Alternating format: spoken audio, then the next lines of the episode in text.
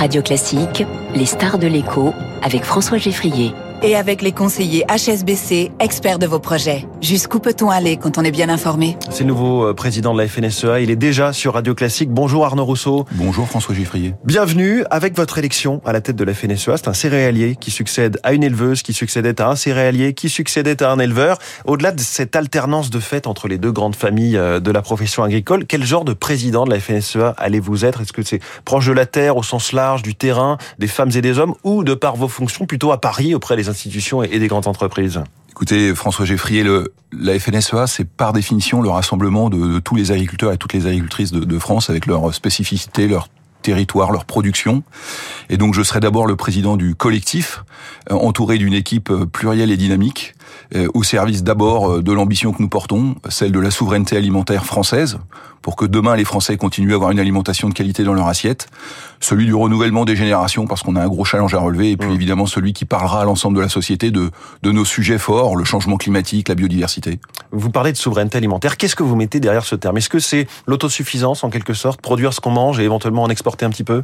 La souveraineté alimentaire, c'est la capacité demain de fournir l'alimentation en quantité et en qualité à l'ensemble des Français trois fois par jour.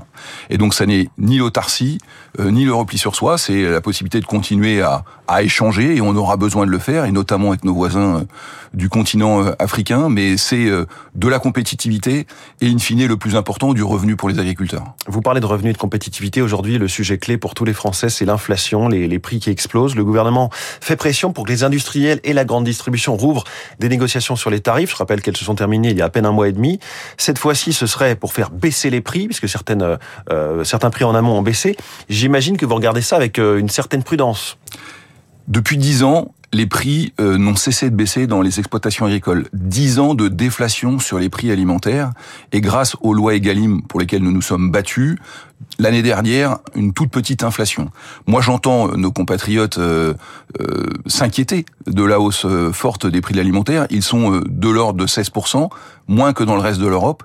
Et pour l'agriculteur, c'est essentiel de pouvoir, euh, encore une fois, gagner sa vie et, et bénéficier euh, de la hausse des prix. Nous, ce qui nous concerne, c'est les indicateurs de coûts de production. Ils ne baissent pas encore dans nos exploitations.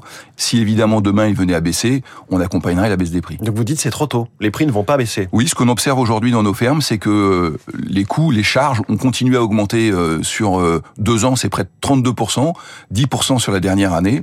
Et donc, ce que nous observons dans nos fermes, c'est que la baisse n'est pas encore amorcée. Mmh. Au-delà de ça, les, les, les, les industriels, les, enfin plutôt la grande distribution, elle a intérêt à rouvrir ses négociations, mais les industriels, pas forcément, puisqu'il s'agit de baisser leurs prix, leurs tarifs. En tous les cas, pour les agriculteurs, ce qui oui. est essentiel, c'est de continuer à avoir des prix qui rémunèrent l'agriculteur et qui lui permettent de continuer à investir. Et encore une fois, ce que nous observons, ça n'est, au moment où je vous parle, pas de baisse des prix. Si ça devait être le cas dans les mmh. prochains mois, alors on aurait euh, évidemment euh, la nécessité d'accompagner cette baisse des prix. Mais au moment où je vous parle, c'est pas le cas. Avec tout ce discours sur l'inflation, et je rappelle qu'on est aussi euh, depuis un mois dans une sorte de trimestre anti-inflation, euh, nommé ainsi par le gouvernement, est-ce qu'on ruine la notion des choses et le fait que euh, les produits ont un coût et donc un prix ? Est-ce qu'on ruine tout cela dans la tête des consommateurs ? Cette question, elle est essentielle. L'alimentation, ça a un coût. Euh, une alimentation sans valeur, c'est une alimentation sans saveur, je l'ai dit. Euh, ce qui compte pour les agriculteurs, c'est de fournir au quotidien une alimentation de qualité. Et une alimentation à bas coût, c'est bien souvent une, alimenta- une alimentation importés, euh, c'est près de cinquante pour cent de nos poulets qui sont importés, quarante pour cent de nos légumes, soixante pour cent de nos fruits. Et donc, euh, si on veut euh, une alimentation de proximité, de qualité, avec la naturalité qui singularise l'agriculture française, reconnue parmi les plus durables au monde, alors il faut accepter d'en payer le prix. Christian Lambert, à qui vous avez succédé, plaidait pour un chèque alimentaire jugé infaisable par Bercy, puis mollement accepté. Où est-ce qu'on en est très concrètement ? La F N S E A continue à le porter. Elle continue à le porter parce qu'elle considère qu'un certain nombre de nos euh, compatriotes ont besoin de ce soutien pour pouvoir se nourrir trois fois par jour, et nous observons à regret euh, que ça n'est pas le cas. Et que vous dit le gouvernement ? Ça va être fait au-delà d'une expérimentation ? Le gouvernement nous invite à un panier anti-inflation qui est pour nous, encore une fois, une mmh. pression à la baisse sur les prix de nos exploitations. Mais sur le chèque alimentaire ? Et nous, sur le chèque alimentaire, aujourd'hui, Bercy nous dit qu'il regarde la question. Ça a un coût hein, pour les finances publiques, et c'est probablement une des raisons pour lesquelles ils sont peu allants au moment où je vous parle. Le prix des céréales euh, a beaucoup baissé sur les marchés, voire est repassé sous ses niveaux d'avant la guerre en Ukraine. Ça, c'est sur les marchés. Les agriculteurs, eux, subissent l'inflation. Euh, est-ce que ça veut dire qu'on produit à perte en ce moment, ou dans les mois qui viennent avec les récoltes cet été ? La récolte euh, des céréaliers, c'est une fois par an. Mmh. Et donc, euh, cette année, la récolte a été euh, plutôt euh, normale en quantité et, et, et les prix étaient euh, au rendez-vous. Ce qu'on observe depuis, c'est une baisse forte du prix du blé. Je répondrai à votre question après la prochaine récolte. Vous voyez, il y a une cyclicité en agriculture. Et donc, euh, la récolte... Vous espérez que les prix remontent un peu sur les marchés, quoi. En tous les cas, on espère que les agriculteurs continueront à gagner leur vie. Ce qu'on observe, c'est aussi une relative baisse des charges pour le moment, qu'on observera pour la prochaine récolte, notamment dans l'achat de ce qu'on appelle les intrants, notre azote, nos semences. Et si cette baisse se confirme, alors évidemment, on pourra observer une baisse de nos coûts de production et oui. peut-être une baisse des prix in fine. Autre marché qui s'est retourné, cette fois à portée de, de, de vue des, des consommateurs, c'est le bio qui est en chute. Vous poussez pour, pour sauver la filière avec un plan de cent cinquante à deux cents millions d'euros, ou bien est-ce que vous avez peur qu'on, qu'on abandonne tout, faute de demande suffisante? Alors, pour ma part, j'ai, j'ai parlé de cinquante à cent millions d'euros. On a besoin absolument de sauver les exploitations en agriculture biologique qui sont en ce moment dans un marasme fort. Certains se déconvertissent, ils reviennent à une agriculture avec pesticides. Et, et c'est, tout, tout ce, et c'est ce sur quoi nous, nous voulons porter l'effort. Faire en sorte que les entreprises qui sont en ce moment dans des difficultés puissent être aidées. Nous l'avons déjà fait pour la viticulture lors du gel, nous l'avons fait pour l'élevage porcin l'année dernière. Nous avons besoin d'aider l'agriculture biologique. En revanche, on ne peut pas continuer sur des décisions idéologiques à pousser à la conversion euh, des exploitations qui, in fine, ne sauront pas vendre leurs mmh. produits parce que le marché n'est pas au rendez-vous. Donc, vous voyez, c'est un plan en deux temps.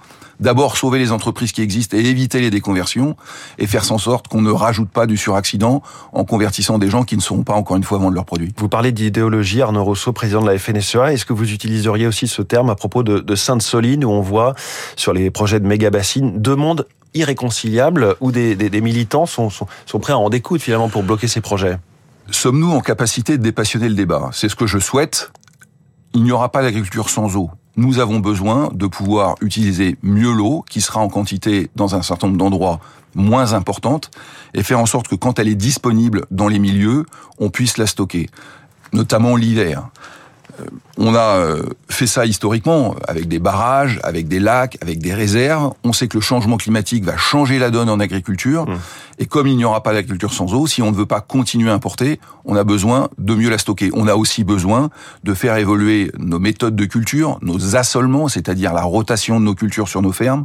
On a besoin de plus d'innovation, on a besoin d'un travail sur le sol plus important. Et avec toutes ces solutions, on pense qu'on sera en capacité de mieux relever ce challenge. Mais je le redis, le stockage de l'eau dans des conditions raisonnables, c'est-à-dire pas systématiquement sur le territoire de la même manière, pas des réserves de substitution partout, c'est possible, ça a déjà été fait et ça doit continuer à être fait. La question de l'eau et de la sécheresse est déjà majeure pour cette année. Est-ce que vous, vous craignez déjà les pires difficultés du fait du manque d'eau en deux mille vingt-trois ?